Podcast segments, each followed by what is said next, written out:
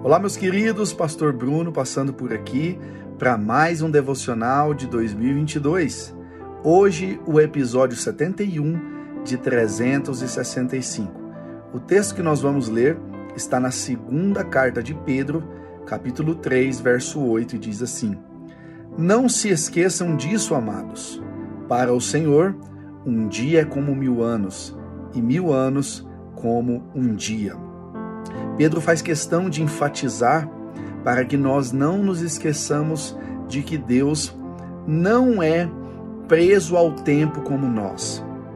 Deus não está preso a semanas, dias, meses, anos, horas, minutos, segundos. Tudo isso são coisas humanas em, em que eu e você estamos presos a ela.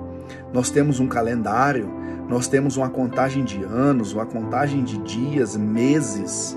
Em outros países eles adotam um outro tipo de calendário, mas fato é que todos nós seres humanos estamos presos a isso. Deus não. Deus é atemporal. Ele estava no início de todas as coisas e ele já está no fim de todas elas. A Bíblia vai dizer que todos os nossos dias já estão contados e escritos no livro dele. O que nós já passamos, o Senhor já sabia. O que estamos passando hoje, o Senhor sabe e acompanha. E o que nós ainda vamos passar, ele também já está ciente. Por isso, não se preocupe com o dia de amanhã. Não se preocupe com a situação que talvez você já passou e deixou marcas na sua vida. E não se preocupe com o que você está passando hoje. O Senhor não está alheio ao que você está passando. Ele está no, ele esteve no início, ele está hoje e ele estará amanhã também.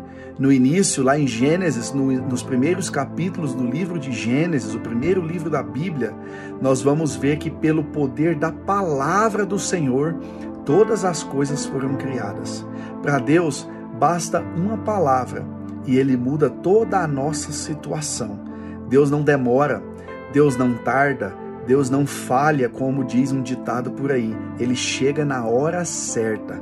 E o que nós precisamos é aprender a muitas vezes nos desligar do nosso tempo que nos aprisiona e buscar entender que o tempo de Deus é perfeito, que ele não está demorando, que ele não falha, mas certamente na hora certa ele se manifestará na minha e na sua causa. Deus te abençoe, em nome de Jesus.